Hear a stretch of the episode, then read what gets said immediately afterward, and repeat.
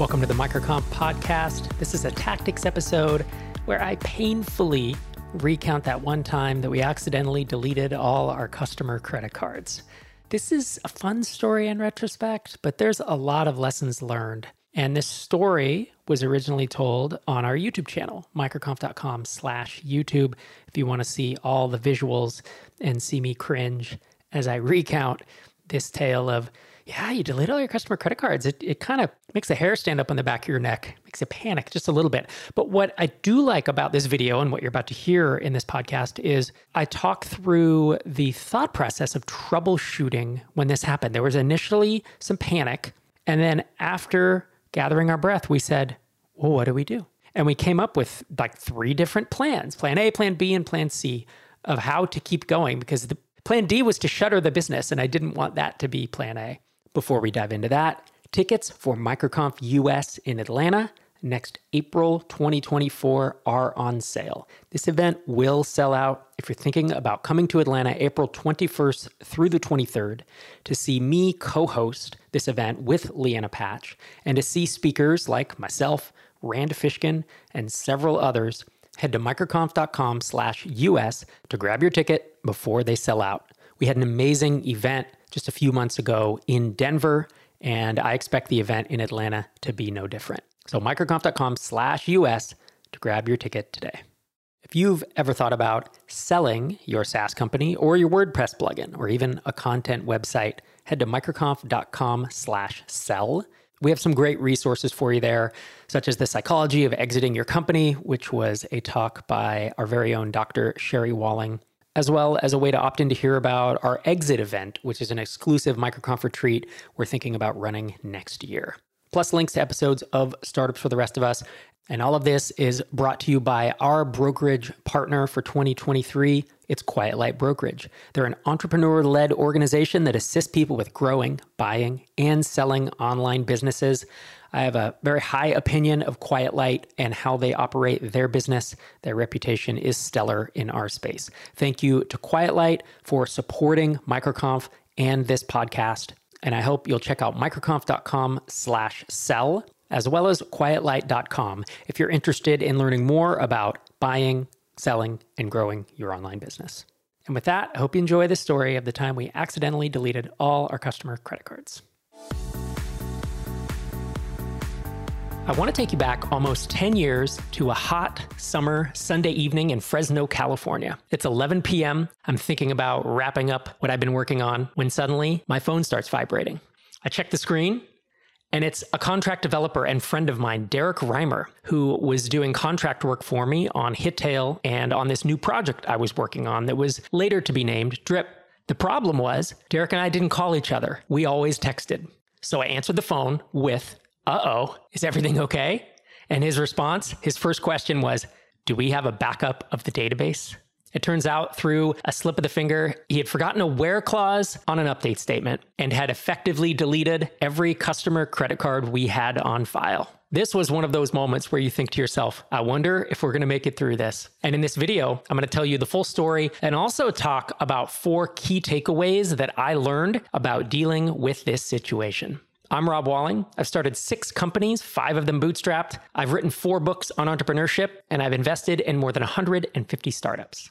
If you stick around till the end of the video, I'm going to tell you how we ultimately arranged things so we would have had very little downtime, even if we lost our entire database. So Derrick and I are on the phone. We're trying to troubleshoot how to get this data back in the database. We know that we have a database backup, but we have a contract DBA who was a freelancer, but he was a guy I'd worked with for quite some time. He was in Poland, so he was on a European time zone. I think it was 11 o'clock Pacific time where I was, which put it around 7 a.m. his time. So I go into Skype. This shows how long ago it was. We, we didn't use Slack at the time. And I emailed him and we tried to get a hold of our DBA to figure out can we restore this table? It should be possible, right? If we have backups, this should be relatively easy. I will say, as a developer, if you've ever forgotten a where clause on an update statement or a delete a row statement, I've done this myself at least twice.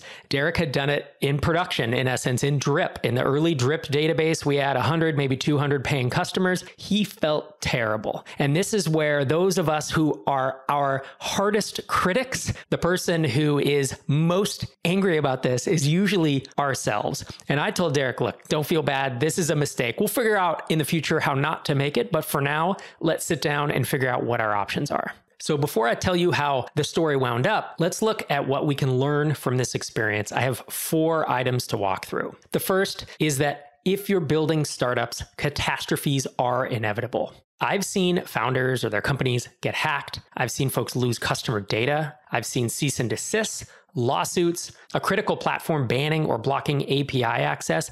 Every one of those and more has happened to companies that I'm invested in, companies that I've owned. It is inevitable if you do this long enough and you do enough interesting and risky things, the catastrophes will happen. So the key is to stay calm and look at all the possible solutions. Rally your team or yourself and get to fixing it. You can panic for a minute, five minutes, 10 minutes, then take a deep breath and think, what are all my options?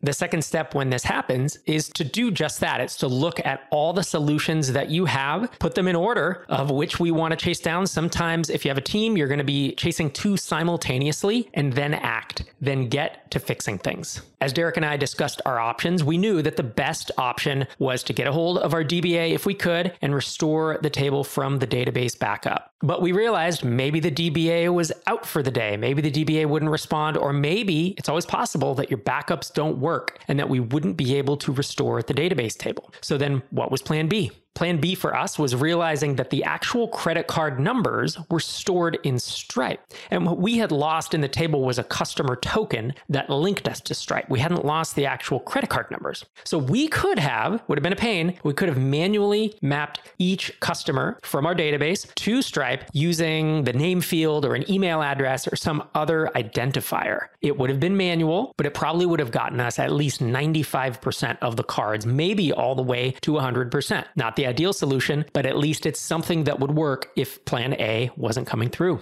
And then we came up with a third option, which was if somehow mapping them manually wouldn't work, we can email all of these customers and ask them to input their credit card number again. This is far from an ideal option. I bet we would have lost 10, 20, 30% of our customer base. It would have been a large number and it would have been disappointing, but it's not business ending. That's a thing to keep in mind is even things that sound like a catastrophe, like losing all my customers' credit card information, these are just speed bumps. They're not roadblocks. It wouldn't have ended ended our business. And in fact, grew to become a multi million dollar company that I sold for enough money that I never had to work again. And we had many catastrophes like this along the way. And each one we sat down, we planned, and then we figured out how to fix it. The third lesson to learn from this is to plan for bad things to happen and to hopefully mitigate them in advance. So there's a balance here. You don't want to build a $10,000 fence around $1,000 in cash. But there are things that are pretty likely to happen as you grow, including things I've already mentioned, like data loss, getting hacked, being sued, having a cease and desist sent to you, having application downtime. How can you spend a small amount of time and or money to protect against each of these? Having backups of your database, paying a third party like TinySeed company GlitchSecure to do pen testing or security audits, having insurance in place, having a protective corporate structure in case you do get sued that you don't get personally sued. There are so many ways to think about mitigating some of the more common things that can happen to you. And if you prepare prepare for bad things to happen without expecting them to, you can do your future self a favor.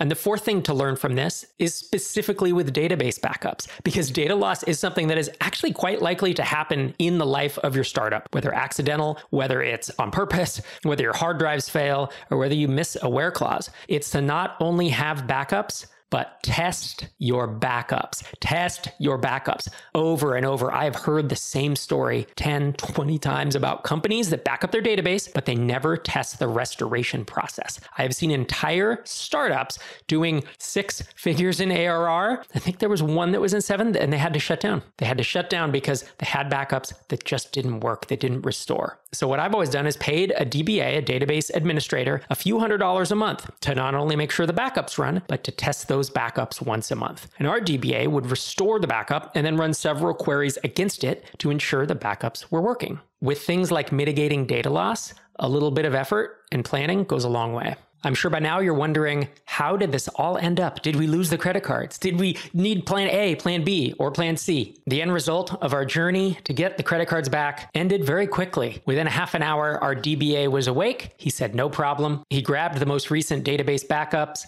did a restore, and in no time, we had all of our credit cards just like we'd had an hour before. It was a fairy tale ending for something that could have obviously gone pretty poorly, but following the steps that I outlined in this video, we had had a couple of backups, even if that initial plan hadn't worked.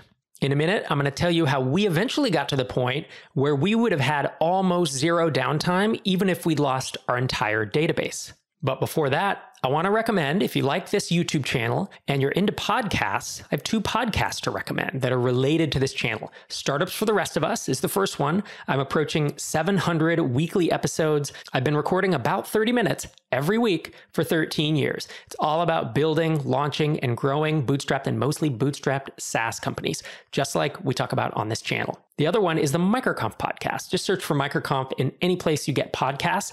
That's where we pull some of the audio from these YouTube videos videos like you're watching, as well as a lot of our MicroConf talks, and we put them in an easy to consume podcast feed. So, how did we get to the point where we would have had almost zero downtime? Well, this is not something you want to do from day one because it's expensive. But once you get further along, you have a lot of paying customers, you have revenue. We paid for a complete hot swappable replica of our database. It was a live backup. It was expensive, but it meant we would have had close to zero downtime if something happened to our database, which was one of the only single points of failure in our application because everything else was spread across multiple servers the front end interface, the APIs, our queuing, all of of that was a bunch of servers running. But with our database, since it was a single server, that was a single point of failure.